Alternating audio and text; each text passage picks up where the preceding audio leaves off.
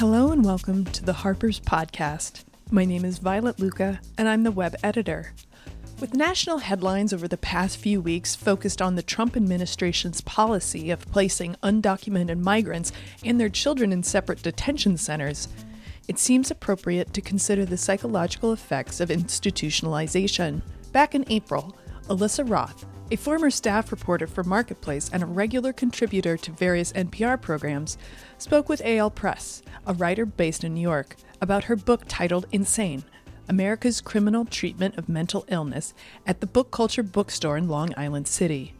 Their wide ranging conversation examines the barriers to mental health treatments all Americans face and the myriad ways in which mental illness is exacerbated by imprisonment. Thank you all for being here. Um, and um, thank you, Alisa, for uh, your wonderful book and for having me serve as a moderator. So, I've done a little bit of reporting on prisons, and I know how difficult it is to get inside them. Your book has scenes at the LA County Jail, the Chicago Jail, a women's prison in Oklahoma, among many, many other sort of scenes set behind the walls of these institutions that are notoriously difficult to get into. How did you do that? Some places were very, very welcoming. Um, you mentioned the, the Cook County Jail in Chicago. The sheriff there has been very, very active in bringing awareness to this crisis of people with mental illness in the criminal justice system. And he really feels like it's part of his job to bring people in to see what's going on. So he even has an open letter on his website to other sheriffs and wardens across the country. And one of the things that he mentions as a way that, that sheriffs and wardens should respond to this crisis is to invite journalists in. Um, I was invited into a jail in Virginia where a prisoner had died a really awful death, and I felt like they were bringing me in and letting me look under the beds and in all the closets to say that you know, we're doing the best we can, we're, we're clean. Other places, my favorite story about this is when I was doing some reporting in Alabama and I wanted to go into a prison and I wrote to the press person and he said, Well, I need a letter from your editor. And my editor very kindly wrote a letter saying what I wanted to do and went back and forth. And he said, I'm sorry, I can't let you come. And so I got on the phone and I called him and I said, Can we talk about this? Something we can negotiate. And finally, after several back and forths, he said, Well, Ms. Roth, I suggest that you investigate another state. um, Sounds like my experience in Florida. Yes. Yeah. Well, you do take us inside and tell us uh, very early in your book, you talk about what you're seeing as a crisis. What is this crisis? And, and tell us a little bit about, about what you actually saw. We can start with the fact that about 50% of the people in our jails and prisons have a mental illness. On the mental health side, we can talk about the fact that for a lot of people, we deal with mental illness on a crisis management level. So, in Oklahoma, for example, if you go into a community mental health center with symptoms of mental illness, unless you are actively suicidal or actively psychotic, you will likely not be able to see a psychiatrist or you won't see one for months. Why should we worry about this? The word crisis signals something that um, should alarm us. And if I'm a, an unknowing book browser looking at, at your book, I might think, well, you know, mentally ill people who commit crimes should be put in prisons. It makes the streets safer, it makes the subways safer. Why is this a problem in, in, in any sense? I mean, on a very personal level, something like 90% of people who go into prison will eventually get out. And so if we're treating people with mental illness in our jails and prisons, we should be treating them properly. But when we're talking about criminal justice reform, which we've seen across the political spectrum being embraced as something that we need to do, we talk about race, we talk about poverty, and we really need to talk about mental illness. You mean just the sheer numbers, or, or just the fact that people are entering institutions that they shouldn't be? I mean, both. We have recreated, we shut down in the middle of the last century, we effectively shut down the state psychiatric hospital system. And while we didn't transfer people from those hospitals to the jails and prisons, we have effectively recreated all of those conditions that we saw in the hospitals the understaffing, the overpopulation, the overmedication, basically the warehousing of people, we've recre- recreated that in the jails and prisons. And so, tell us a little bit more about that, because your your, mm. your book, um, in a sense, uh, tells us that uh, the, the, conventional understanding of how and why we got to where we are is wrong, um, and that and that the forces that led us to a situation where half of the people in our jails and prisons are mentally ill or have mental illnesses. Um, what, what drove that? What got us here? I mean, that story that we shut down the asylums and transferred everybody into the jails and prisons is a really nice one. It has a cause, it has an effect, it has an easy solution. If the reason that people are ending up in jails and prisons is that they're not getting treated for mental illness, then all we have to do is treat that mental illness and people won't end up there anymore. But when you dig in a little bit deeper, you can see that, for starters, the population of those hospitals was largely elderly, white, female, and diagnosed with schizophrenia. There were also a lot of people there who had either developmental disabilities or other issues that weren't necessarily mental illness per se. And when you look at the jail and prison population, obviously it's young, not white, mostly male and the, the diversity of disease that you see is much closer to what we see in the outside world, just more concentrated. Um, we can, I think this is really a story about mass incarceration. Um, we've locked up tremendous numbers of people in this country. And in doing so, we've caught huge numbers of people with mental illness, in part through the tactics that grew the criminal justice system to two point something million people. So we talk about the war on drugs. If you look at the population of incarcerated people with mental illness, something like 80% of them have a co occurring substance use disorder. So if you're chasing down people who have drugs, are dealing drugs, selling drugs, near drugs, it stands to reason that you're also going to get a lot of people who have mental illness.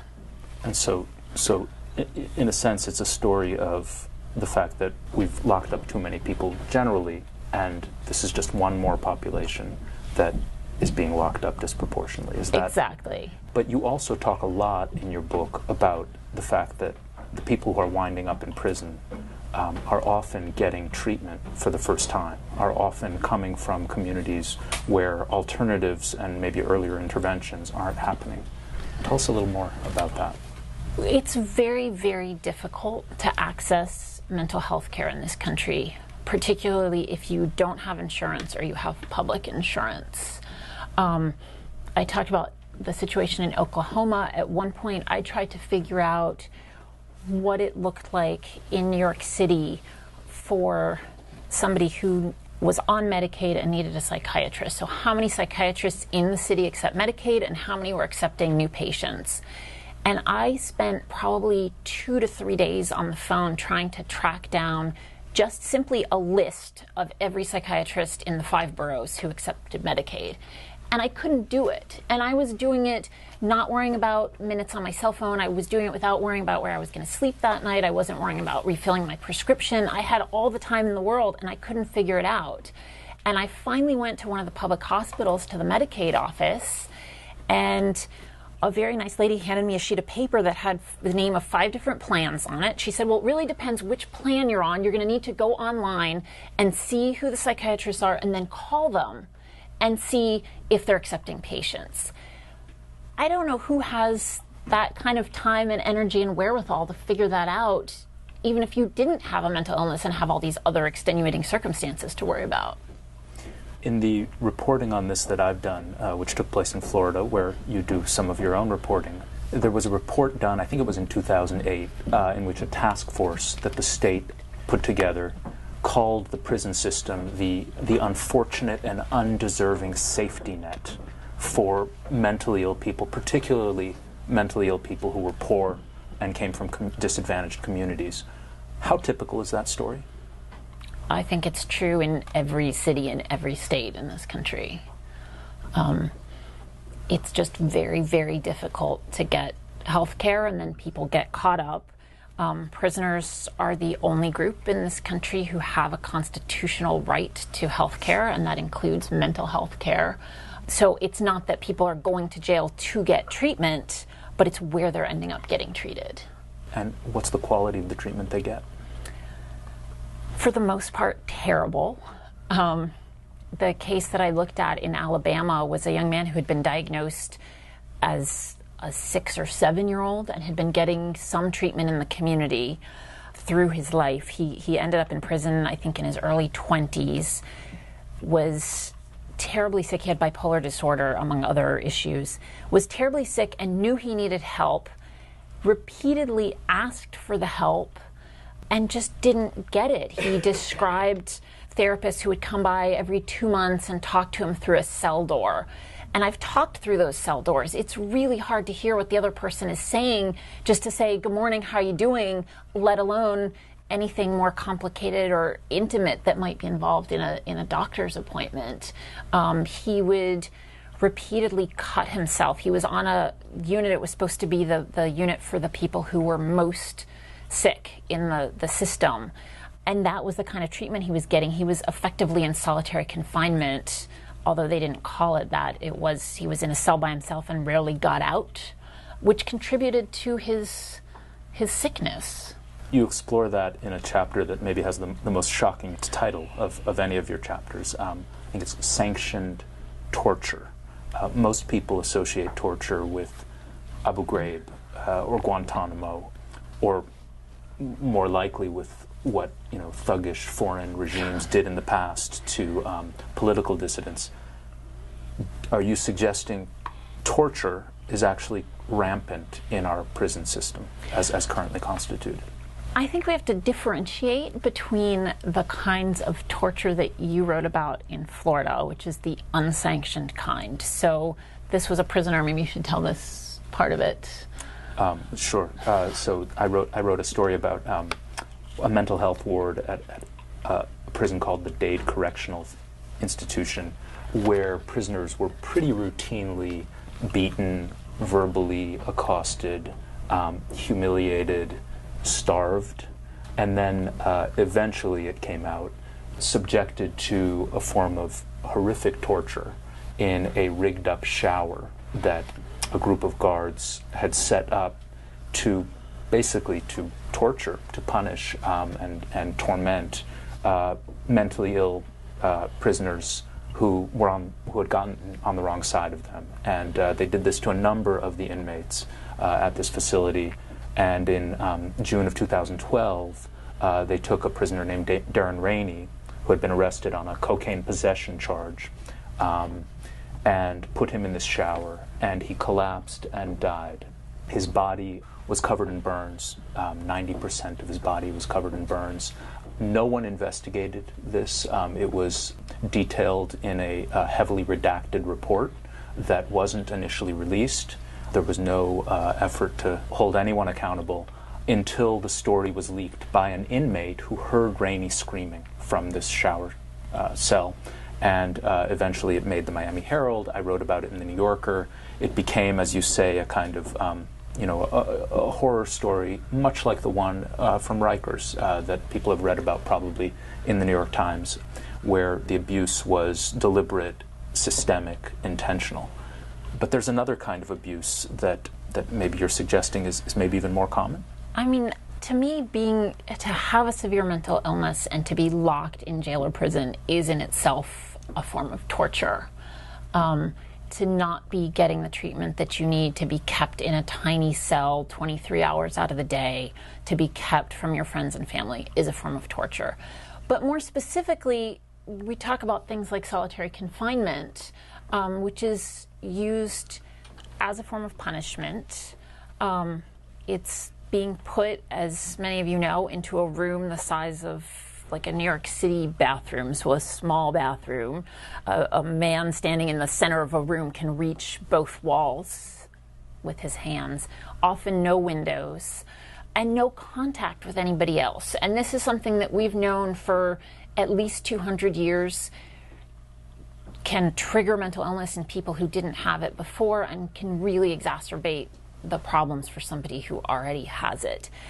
this is perfectly legal, but really almost exclusively extrajudicial. So you're not sentenced to time in solitary confinement. It happens after you go to jail or prison, and correctional officers decide that you've broken a rule and decide to send you to solitary confinement, often without telling you when you're going to get out. So you can be sent there for indefinitely, effectively. And then adding to this is that you can get in trouble while you're in solitary for breaking the rules and have more time added on. I mean, this is widely used. It's you. It's it's called by a variety of different names, so it's hard to know exactly how many people are in solitary, but. Um, something like 80,000 people on any given day are in some form of solitary confinement. Not all of them obviously have a mental illness, but it's also very hard to know how many do because sometimes you put somebody in and, without it and they come out with symptoms of mental illness. But there are other forms of torture too. Um, the, the man I wrote about in Alabama, when he would get in trouble, they would deny him visits with his family and he would beg to see he, he would he would cut himself sometimes and say why did you do that? And he said because i wanted to see my father and i haven't been able to see my father. Or people in solitary are sometimes cut off from having letters even. So there's all sorts of forms of, of torture that we see that are perfectly legal and part of just part of the system. What about force um, excessive force? How common is it and we don't know how common it is in part because it's so hard to get in, but we know that it happens and it happens a lot. One of the more astonishing forms of it that I've encountered um, are what are called cell extraction. So if somebody is supposed to come out of their cell and doesn't want to for whatever reason, um, the corrections officers suit up in what's really riot gear. They've got the shields and the masks and the helmets. Um, often they have pepper spray and they'll basically break into the cell and pull somebody out. I've watched people suit up for it, and I've watched videos of actual extractions, and they're absolutely terrifying, even if you're not the subject of the extraction. And by the way, um, just as a, as a footnote to your comment about us not knowing how many people are actually in solitary confinement, um, the mental health unit in this Florida prison was not called solitary confinement, um, but every cell in it was a solitary confinement cell, and the inmates in it were, were let out for one hour a day, although often they weren't even let out for one hour a day because they wouldn't let them into the, the rec yard. But so, and, and it seems from your reporting you found similar situations where it wasn't called solitary, but essentially it was. Um, it was putting people in isolated cells pretty much all the time. And in some cases, it's not necessarily intended as punishment. So in LA County, on the, the mental health units, people are kept in single cells because the jail has determined that it's too dangerous for them or for their cellmate to have a cellmate. But it ends up being solitary confinement, and the, the officers will bring them out for their hour to a day. In LA County, for most of the people, when you come out, it's not like you come out and sit and talk to other people. You're chained to a table like a dog. Um, so you can't even really walk around. Or if you're if you're well behaved, sometimes they'll take you to the rec yards, which again, to use an animal metaphor, it looks like the dog pens that you see like at a kennel. So somebody can run back and forth, but it's it's you know from there to there. The prison I looked at was was a men's prison a lot of the scenes in your book are about facilities housing male uh, prisoners. Are they the only ones affected? Women prisoners actually have much higher rates of mental illness than male prisoners. The numbers get a little bit skewed because when we look at the overall population of jails and prisons, there are so many more men than women. But among the female prisoners, you see much, much higher rates of mental illness. And in some cases, you're seeing the mental illness being made worse by the, the confinement. So, in a lot of cases, the women are the sole caretakers of the children. And when they get incarcerated, they've left these children behind. So, I met several people in Oklahoma who had either already lost custody of their kids or were terrified that they were going to lose custody of their kids. And so, regardless of everything else that that was going on, they had tremendous levels of anxiety and depression because they were worried about their families. So it's actually a higher percentage of women prisoners at this point who sort of fall into the category than men, even though the aggregate is is. Yes, the absolute numbers are lower, but the percentages are much higher. And when you look at trauma, like the number of, of people who've who've experienced trauma in their lives up to this point, in women it's almost all of them have experienced serious trauma. You you spend a lot of the book detailing these horrific, fairly horrific cases. It's it's not easy reading. It's it's important um, reading, but you also do something that I think is, is somewhat rare in books that are such you know direct indictments of the criminal justice system.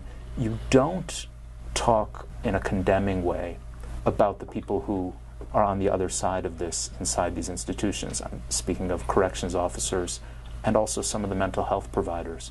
Um, what, what does this crisis, as, as you put it, um, mean for them? It's easy to say that this system tortures the people, the prisoners who are caught in the system. But I think that it really is a form of torture to everybody who's involved in it. So you talk about corrections officers who are, in some cases, quasi law enforcement. In other cases, they're actual law enforcement. So, like in Los Angeles, it's sheriff's deputies who are. Um, who are responsible for the care of these people. They're the same deputies who would stop you for a traffic stop in unincorporated LA County, for example.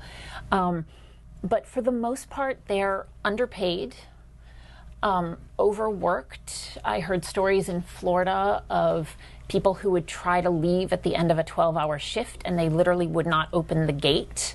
Um, they said, Sorry, you're working a double shift.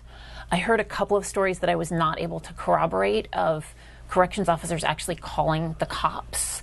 Um, saying that, I, that they were being held captive in the prison because they couldn't get out to go home. And I think worst of all is that they're not trained for this. It isn't what they signed up for, but it's also not what they trained for. So they are effectively working as a psychiatric technician or some kind of a low level mental health clinician, and they've received little or no training. And then on top of it, and this is true across the board, not just for the corrections officers, but they're being subjected to the same unpleasant circumstances of working in a jail or a prison. So the noise, the chaos, the pat downs, the lockdown. So when the jail goes on lockdown, if something happens, they will shut the whole jail and there's no movement. So doctors describe how frustrating it is when you're ready to go home and you can't go pick up your kid from school because the jail is on lockdown. Or worse, cases where you're witness to something like a horrible beating of a prisoner and you feel like for your own safety you can't intervene in any way um, because you may be subject to some form of violence. What about um, the other group of people who work in these facilities, the mental health counselors, the staff? Um, how should we view their role in all of this? I met some really amazing doctors and psychologists and other clinicians who really felt drawn to do this work and felt like this was their calling, this was something that they were meant to do, and that they were really making a difference by going in and trying to make the best of a terrible situation. So here at Rikers, we've heard horrible stories about what's happening there, but I think that especially lately, the mental health staff has been doing phenomenal work. They've developed a bunch of behavioral health units that are really designed to mimic the behavioral health units that you'd see in a regular hospital. Um, there are others. I one person who used to, a physician who used to work in a in a prison system said, you know, nobody graduates from from medical school and says, "Hey, I want to go work in a prison." Um, it, there too, it's underpaid, under resourced. It's a very, very tough population to work with. So, in some cases, you're seeing the absolute toughest cases because these are people who have lasting mental illness that's never been treated properly um, in a very untherapeutic environment, and these clinicians are some of the least qualified people to be doing it. So let, let me push push back against the, the idea that they're just caught in the system like everyone else. At that prison in Florida, they were starving prisoners. They were torturing torturing them. Um, they killed a man. Uh, they could have killed others. They actually did kill another prisoner um, sometime later. Another prisoner died in that in that, and none of the mental health staff, um, with the, with one exception, um, challenged the guards. Said, you know, this is unacceptable. You can't do this. It's it's a violation of basic rights. Shouldn't the staff that are in these facilities, um, who are who are in effect there to serve patients, shouldn't they be standing, in some ways, uh, against some, not just the the obvious abuse, but even things like solitary confinement? Solitary confinement is an interesting piece of this because the, the clinicians talk about this problem of dual loyalty. So, on the one hand, you are what the, the phrase that people use is guests in their house, meaning this is a corrections facility, a correctional facility, and you are there to serve that purpose, and you're subject to their rules. Um, and so that's true in terms of you're supposed to follow their rules. It's also true in terms of you're dependent on them for your own safety. There are certainly plenty of people in jail or prison that you wouldn't necessarily want to be left alone with. So I heard a lot of stories from psychologists and psychiatrists in particular about when a corrections officer is angry with you, if you've made the, the powers that be mad, you're not going to get access to your patients, or you're a young woman. Um, social worker, let's say, who's locked in a cell with a big burly guy with a psychotic disorder, and the officer just kind of wanders away. So you're you're beholden to them on that side.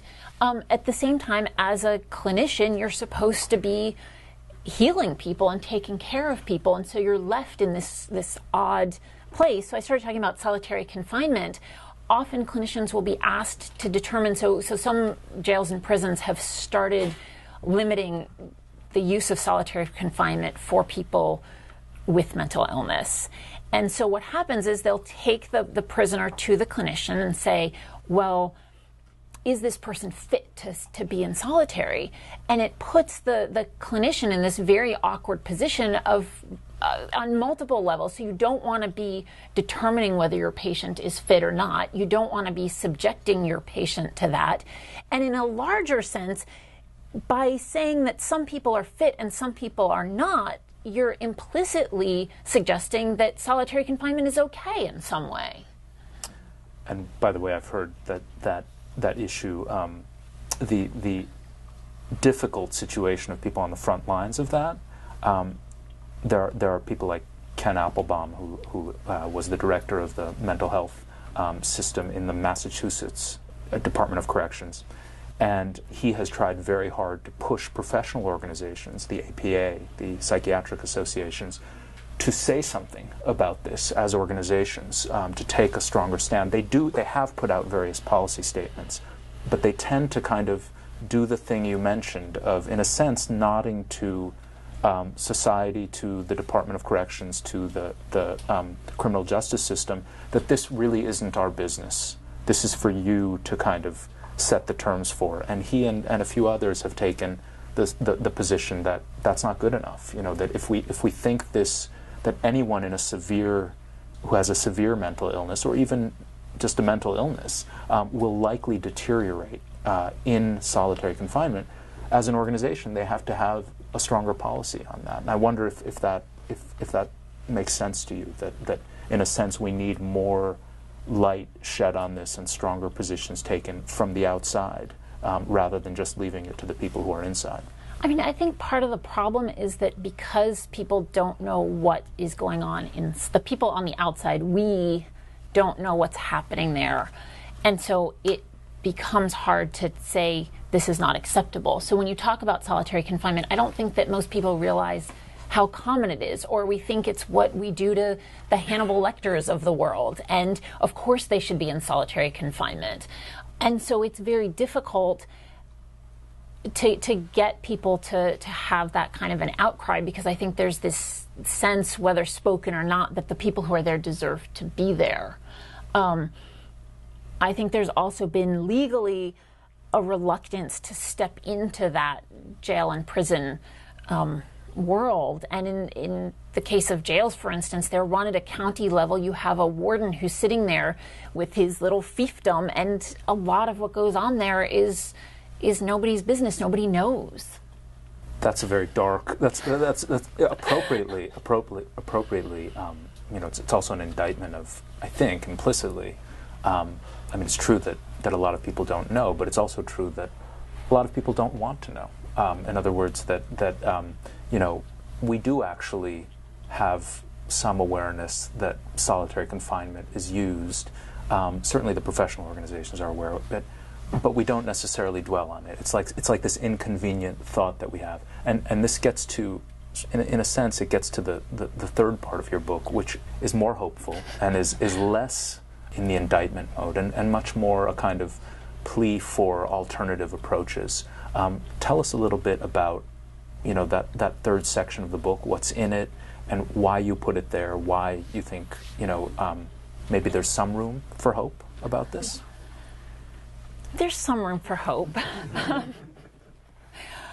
I was very heartened that just about every single person I spoke to for this book, whether it was the prisoners and their families or the prosecutors or the defense attorneys or the judges, you name it, there was absolute agreement that what we're doing is wrong and it's not serving anybody. It's not serving the people who are locked up. It's not serving those people that I just talked about. It's not serving any of us.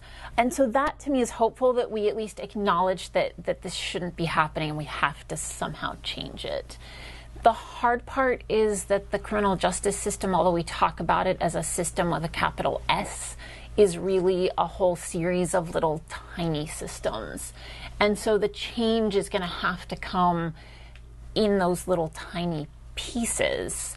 And we're starting to see that. So there's a move to train police officers, and this has been going on for a while now, to train police officers who are the first responders in many, many cases to a mental health crisis how to better respond, how not to go in and escalate the situation, but rather to come in and and de-escalate, see how they can be helpful, how they can um, find a way to get the person the help that they need.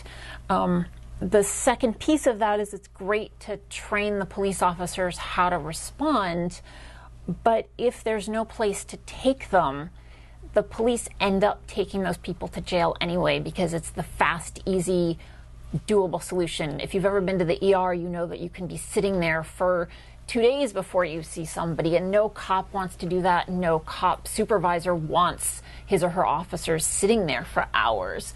Um, so we saw that in San Antonio. They've created a center where police officers can bring people in crisis. They can be treated for a couple of days and then connected to services in the community. It's been very, very successful and it's being copied all over the country. Um, and then we're seeing diversion programs. So, ways to get people out of the criminal justice system when it's very obvious that they don't belong there, and convincing them to go seek treatment and helping them find that treatment rather than locking them up. Can you say uh, just a little about the program in Miami that you write about um, that that along those lines? This is one of those diversion programs. There's a judge, Steve Leifman, who's really been at the forefront of changing things on the the sort of once you're into the judicial system side of things. Um, and basically, in Miami, if you are picked up on a nonviolent, mostly misdemeanors, but a few felonies at this point, you will be almost automatically diverted out of the system, connected to treatment, um, you have to come back and check in with him or one of his fellow judges um, periodically to make sure that you're on track. Um, but they've been so successful, they actually managed to shut down an entire wing of the, the jail there. And that's being copied Replicated all over the country. Yeah. Um, I wanna I wanna give the audience a chance to ask questions. Um, but one more question Yeah. uh, for you. Um, how unique is America in all of this? Uh, you know, this is not an easy population to treat humanely, generally speaking. How much worse are things here than, say, Norway or France? Or and I'm not I'm not asking you Everything's to, better I'm in Norway. not- how unique are we? Uh, We can start with the criminal justice system. We incarcerate by orders of magnitude more people than any other country. So when you look at the next, the, our closest contender, which I think is Russia, um, we're still like we're here and Russia's here. Um, so there's that part of it where we're off the scale. Um, and then there's the healthcare side of it. Um, so you talk about Norway. I visited a prison in Norway, which was um, nicer than some of the public schools I've been in here.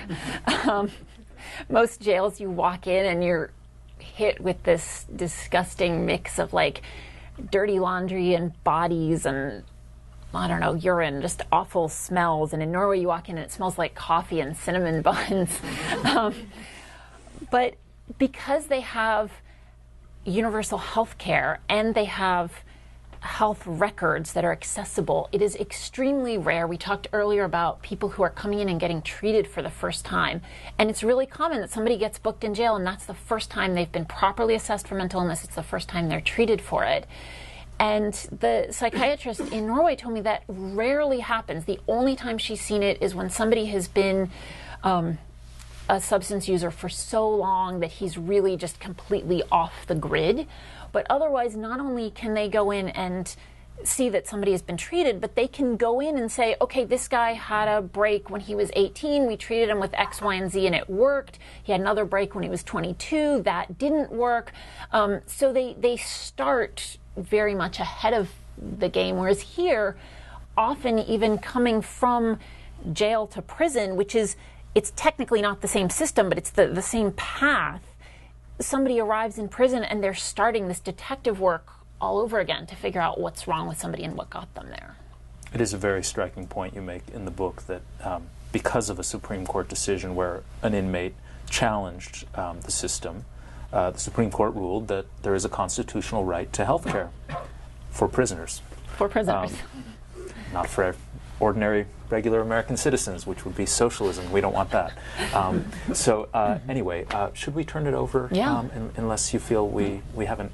Okay. Um, let's uh, let's have some questions from the audience if folks uh, want to participate. Um, just going off of that point, I mean, do you see this as a, primarily a healthcare problem? I see it as a parallel track problem. So we have a healthcare problem. We don't, as I said, we can't access mental health care. It's hard to access, and it's it's hard to stay in the treatment once you get it. Like you, you might get your your one visit with the psychiatrist, and that's it. Um, but it's also a criminal justice problem. Like we need to stop locking up so many people. Well, I'm speaking from having worked at a prison in Ohio. I ran an art collective there, and it was an honor camp prison, so very sort of specific. But in the prison, there were a lot of programs run by inmates that were mental health programs, like Thinking Positive was one of them, and like all these different programs, art therapy, other other things, um, that were the most um, seemingly effective. Talking to inmates about them. And I'm wondering if that's something that you saw a lot of in your research, or not really, like non-professionals running or inmates themselves running these mental health programs.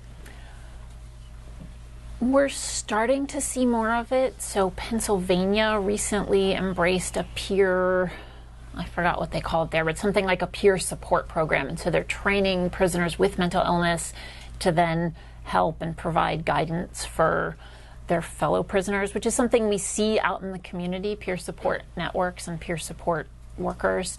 And then there are outside groups that do come in. In LA County, I saw somebody doing, I think it was either alcohol awareness or an AA meeting, something like that, a volunteer from outside. I think in part because the budgets are so low for any kind of, of treatment, the, the prisons really depend on volunteers from the outside to, to fill in some of those gaps. When the cops bring in people just for being what are they charged with? Like if they drop them off at the jail? Um, it's really easy to find something to charge people with. Um, this is not mental health, but I was out on a ride along with state police officers who were trying to catch people who were texting and driving. And the officer said, You know, I can stop any car I want to because there's always a pretext. The taillight is out, you didn't signal when you changed lanes. And we know that, that officers often use that to arrest, disproportionately arrest um, people of color. Um, but in the case of somebody with mental illness, it could be um, sleeping on the sidewalk, it could be disorderly conduct, um, it could be menacing passersby. I mean, you you name it, they can find a, a way to, to charge them. Just building off that, um, we didn't really talk much about race and class and how much this is actually a story not about healthcare writ large or mental illness writ large, but actually about concentrated disadvantage in certain places that then becomes catastrophic uh, when you add mental illness into the picture. So for communities of color, poor communities, is that really where public concern should lie and where the where the, this problem is, or does it transcend those those barriers? It's both. I mean, you do see wealthy people and white people picked up, people with mental illness picked up. The story of Brian Sanderson, who is a firefighter in, in Virginia, um, developed bipolar disorder and was arrested the first time because he was riding an elevator in a in a hotel naked and they called the cops on him. He was charged with indecent exposure, for which you can spend three years in prison in South Carolina, um, even though it's a misdemeanor. yes. Um, he ended up spending six months in jail before a judge told him to get out of town and not come back. Um, but it was six months that he was largely in solitary confinement because he was convinced that the corrections officers were going to kill him. Um, and so he attacked one of them and they threw him in solitary. Um, but it is largely about race because we can't talk about criminal justice in this country without talking about race and without talking about poverty. And they all overlap and intersect, and it's hard to pull out, you know, is somebody not getting mental health treatment because they live in a neighborhood where all the clinics have been shut down. And so it all goes together, but if you happen to, to fit in two or three of those categories, the likelihood that you're going to get arrested goes up exponentially. Oh, and then the outcomes of like how well you do to get out, it's the same problems that we see in communities of color generally. I was at Rikers visiting one day. I was in line at the um, to go in. You have to wait in line because you have to go through security. And there was a woman ahead of me who was from Long Island. She was white, clearly affluent, um, and sort of perplexed by this very complicated system where you have to have quarters for the lockers and you have to take off your shoes and all these things. And so I was talking her through some of it, and I asked her. She was there visiting her son who had been picked up on a heroin charge of some sort and I said, "Oh, that's terrible. What's you know what what what are the prospects for his case? Do you have any idea what's going on with it?" And she said, "Well, our attorney is going to come see him this afternoon or tomorrow, and we'll know more." And with that one sentence, she had differentiated herself from almost everybody in that line with us, and her son from almost everybody who was locked up because he had an attorney who was going to come visit him, and he had an attorney that his mother was paying for. Um, and so I'm sure that his outcome was would be different that definitely resonates with, again, with the reporting I've done. Um, question? Yes. Um, I was really curious or interested to hear you talk about Chicago um, and that system welcoming, saying that journalists should be welcomed into prisons because when I think of torture and I think of America, I definitely think of the Chicago PD and the Jon Burge cases. Um, and I was kind of curious then, you've spoken a bit about the relationship, obviously, between police and mental illness in the prison system, but I'm curious a bit more like if one side of that, if you are in a city or town where the police department is rather progressive, does that affect the way mental illness is in the prison system, or if the prison system is really trying to attack how that sounds negative, but you know, forcefully deal with how mental illness does that affect what the police officers are doing? Like, what is that relationship? It depends where you're talking about, but there's often very little relationship. So there were places where I would talk to the sheriff and he would say, I just I can't deal with it. I have too many people with mental illness in my jail. I don't want them here. And I said, Well, do you ever go to the cops and say, Hey, stop bringing these people to me. Take them to the hospital. Take them here. And he said, "Oh, I can't do that. That's that's their business. They make the calls there." Um, and Illinois is a really striking example because the prisons are terrible, and they've done a terrible job of dealing with people with mental illness. They've been subject to a whole bunch of lawsuits about how they treat people with mental illness. Um, one of the people I write about who was dealing with solitary confinement was in prison in Illinois. Um, he told them that he was depressed, and I think he said he was suicidal, and they threw him into a cell by himself with no clothes. And he was freezing and miserable, because who wouldn't be? But the jail has really taken it. I mean, the jail, Tom Dart, the sheriff, has really made it his mission to try to improve things. Um, so they in Chicago, they screen very, very early before you're even booked into the system. You're brought in and you're in the the the pens they call it. Um, they're basically like big cages where they throw everybody until they can be booked. Um, and they do a mental health screen of every single person who comes in there to try to figure out have they been treated before, have they been diagnosed, what medication are they on, try to get them the medication. This is a real problem where people come in and say, I've been on this medication, I need my medication. And this is true not just for mental health care, this is true. Somebody, diabetics will come in and say, I need my insulin, and it might be three days before they can get that. Um, so LA, that's something that LA County is really working on, um, is to speed that up. But it really depends which little piece of the, the system that we're talking about. Did you come to this story through the lens of mental illness or through the lens of mass incarceration? Like, did it, was it that this was a particularly egregious example of the mass incarceration system and this spoke to you, or you sort of dove into the question of mental illness and it became this much bigger story? I was looking at criminal justice and I kept hearing these stories about race and about poverty, but I kept the mental illness kept popping up. And so you talk about solitary confinement and you realize that it's really it really is about mental illness in a lot of ways. And it felt like nobody was really talking about it. You'd see a story here and there about the largest psychiatric institutions being the jails, or a case like the Darren Rainey case, but it didn't feel like it was being understood in a systemic way. And when I started traveling around the country and going to all these different jails and different courts, I realized very quickly that, that this was really a national crisis, but because the way the criminal justice system works, it was playing out in very local ways. Hi, let me ask you about the definition of mental illness and the diagnosis of mental illness in these prisons, which must be pretty variable, and I, I imagine are grounds for abuse. Uh, and in relationship to that, do you have any data?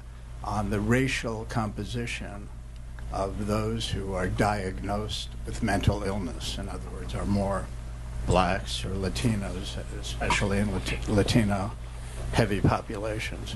Are they diagnosed with mental illness more than Caucasians would be? The definition question or the diagnosis question in the jails and prisons is a really tricky and interesting one because your count of how many people you're dealing with with mental illness varies dramatically by how you define it. Um, so we saw it in New York when they when the state said, okay, you can't put people with mental illness or with severe mental illness. I think was the the designation into solitary confinement. All of a sudden, the numbers of people with severe mental illness dropped dramatically, and I don't think it was because they were suddenly being cured.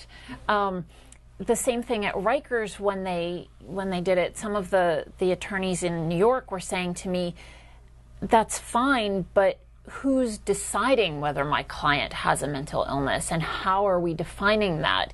So at Rikers, they actually consider PTSD among they they consider among serious mental illness. They consider bipolar, schizophrenia, major depression, and PTSD. But a lot of places don't count it that way. And it makes it very hard to figure out even the extent of the problem because because everybody has their own way of accounting.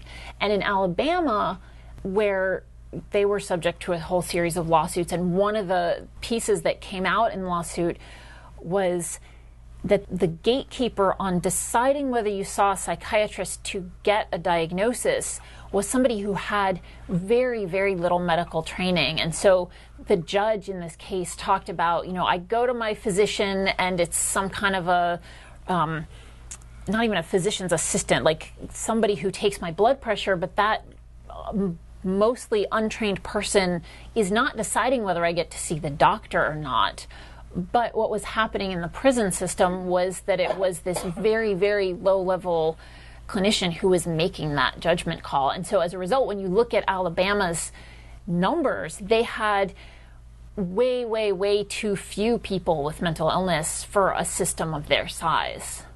Looping in with that question with the PTSD, what you said about the female prisoner population interested me because um, it sounds like a lot of what you're talking about, not entirely, but a great portion of it is trauma and the experience of trauma before being incarcerated and then the experience of trauma during incarceration can is there any sort of different like differentiation you saw or can you just speak to that issue i mean leaving aside things like rape by officers which we know happens um, or just even lower level sexual harassment, sexual assault.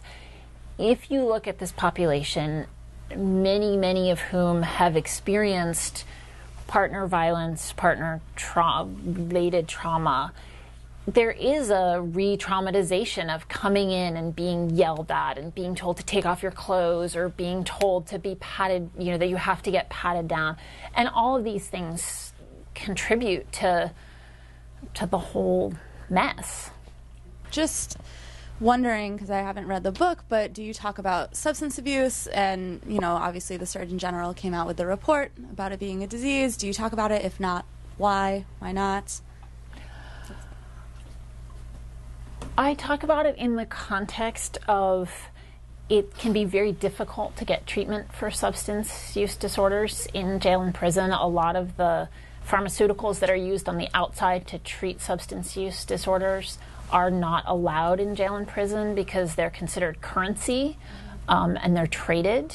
Alcohol use is actually a big problem, and it's one of the things that jails in particular worry about is that people come in and they're detoxing, and if you don't identify it, it can be very, very dangerous.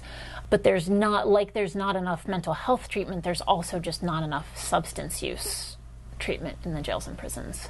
I want to ask a question um, about, which we didn't talk about, but uh, about money. Um, a lot of the public um, may hear about this and say, well, it's terrible, it's, it's unfortunate, but you know, you read today, in the front page of the paper, another shooting, another person who showed signs of mental illness, sh- they should have been in prison. The sort of impulse from a public safety perspective to say, you know, this is how society should deal with this. Why, what, what, what would you say to that person? And can you bring the sort of question of resources, how much this is costing um, into that? Incarceration is really, really expensive. Um, incarceration of people with mental illness is more expensive um, because in a lot of cases they require more guards or the, the prisons think they require more guards. You're single celling people instead of double celling people. We are very quick to agree to spend money on public safety. Um, so, building more jails and prisons in the interest of protecting all of us is often a very popular thing to do or to promise to do. But to spend that money on the front end to prevent mental illness is unsexy. Nobody wants to do that. You think that could change? I'd like that, to think that it can that, change. That, I mean, because it really, really captures what, it, the nutshell of that 2008 state task force report in Florida was. Um, you know, we're, we're wasting money. Um, we're, we're, we, we spend all this money on the back end, um, putting people in prison, clogging the court system, um, you know, putting people in hospitals um, so that they stabilize and then go to court and then get sentenced and then go to prison. Sometimes Um, multiple times. Often for, in, in the case, uh, in the cases that were highlighted in the report, often for disorderly conduct or sleeping on a bench or you know showing up at a um, fast food joint uh, confused and bothering someone and getting arrested, then attacking the officer and boom, you have an assault of an officer charge. All of these resources poured into all of that. Very few resources, and F- Florida's second last in the country in spending on community mental health. And the report was basically saying, look, from a practical point of view, this is so short sighted. As I say, that, that report was 2008. I'm not sure how much progress you can actually say was made in the decade since, but you know, it seems like the progress that has been made on the mass incarceration question has been when it's framed as a waste of resources. The argument that it's racist, the argument that it's um, appalling Unjust, and unjust, um, didn't get very far until people were told, well, wait a minute, as a state, you spend more on your prisons than, than on, you know, pu- higher education. Can a similar kind of argument be made about this? Uh, we don't like to spend money on health care, even when it's physical health care, even when there's no real stigma around it, even when it's something that we all know people who have it and there's no shame to having it. I think we see in some cases we'll now provide health care for pregnant women, let's say, or for kids, and we acknowledge that we need to treat that population in part because the cost of not treating them is too expensive down the line. But I think it's going to take a really long time to get people to come to that conclusion on mental health care. All right. Um, thank you very much. Um, thank, Thank you, you. for coming. If you've enjoyed this conversation, be sure to check out an upcoming talk at Book Culture on Monday, July 30th, with Jeff Weaver. Weaver, manager for Bernie Sanders' presidential campaign, will be discussing his book, How Bernie Won Inside the Revolution That's Taking Back Our Country, and where we go from here. All events are free and open to the public. Visit bookculture.com for more information. The Harper's podcast is produced and edited by Violet Lucca. The music is Cut and Run by Febrifuge, all rights reserved. Harper's Magazine is the oldest general interest monthly in America, exploring the issues that drive our national conversation through long form narrative journalism and essays. Visit harpers.org to subscribe.